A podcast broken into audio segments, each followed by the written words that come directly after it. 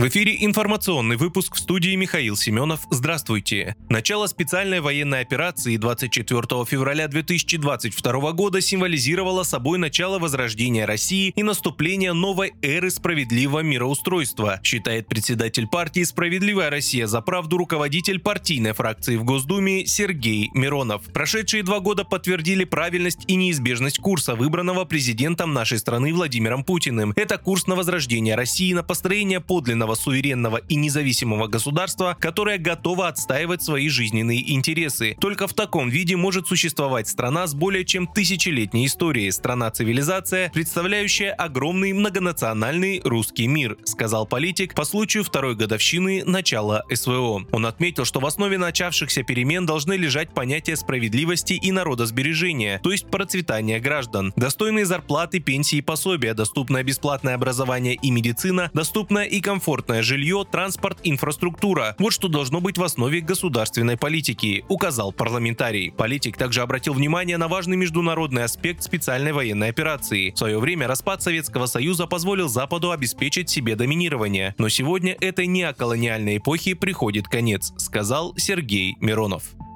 Глава Донецкой Народной Республики Денис Пушилин заявил, что решение о восстановлении Авдеевки будет принято на федеральном уровне. Все, что касается дальнейшей судьбы города, решение будет приниматься не только на региональном, но и, безусловно, федеральном уровне после оценки специалистов, сказал глава ДНР. Денис Пушилин считает, что населенный пункт будет восстановлен. Все работы могут начать после того, как будет отодвинута линия соприкосновения. Сейчас главная задача оказать людям всю необходимую помощь с оформлением необходимых документов и по их желанию вывести в пункты временного размещения. Некоторым жителям города нужно оказать медпомощь.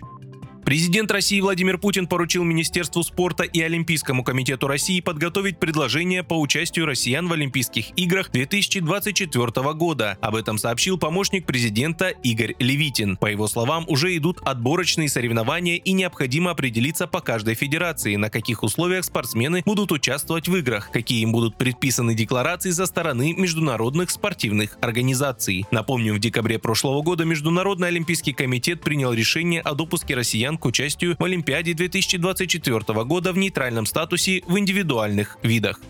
Правительство России выделит более 4 миллиардов рублей на поддержку отдельных категорий мобилизованных граждан и контрактников в рамках специальной военной операции. Отмечается, что отдельные категории мобилизованных россиян и контрактников будут получать ежемесячную компенсацию в размере 100% пенсии за выслугу лет. Речь идет о военнослужащих, которые до частичной мобилизации или заключения контракта являлись пенсионерами российских силовых структур МВД, МЧС, ФСИН, Росгвардии и других и получали пенсию за выслугу лет.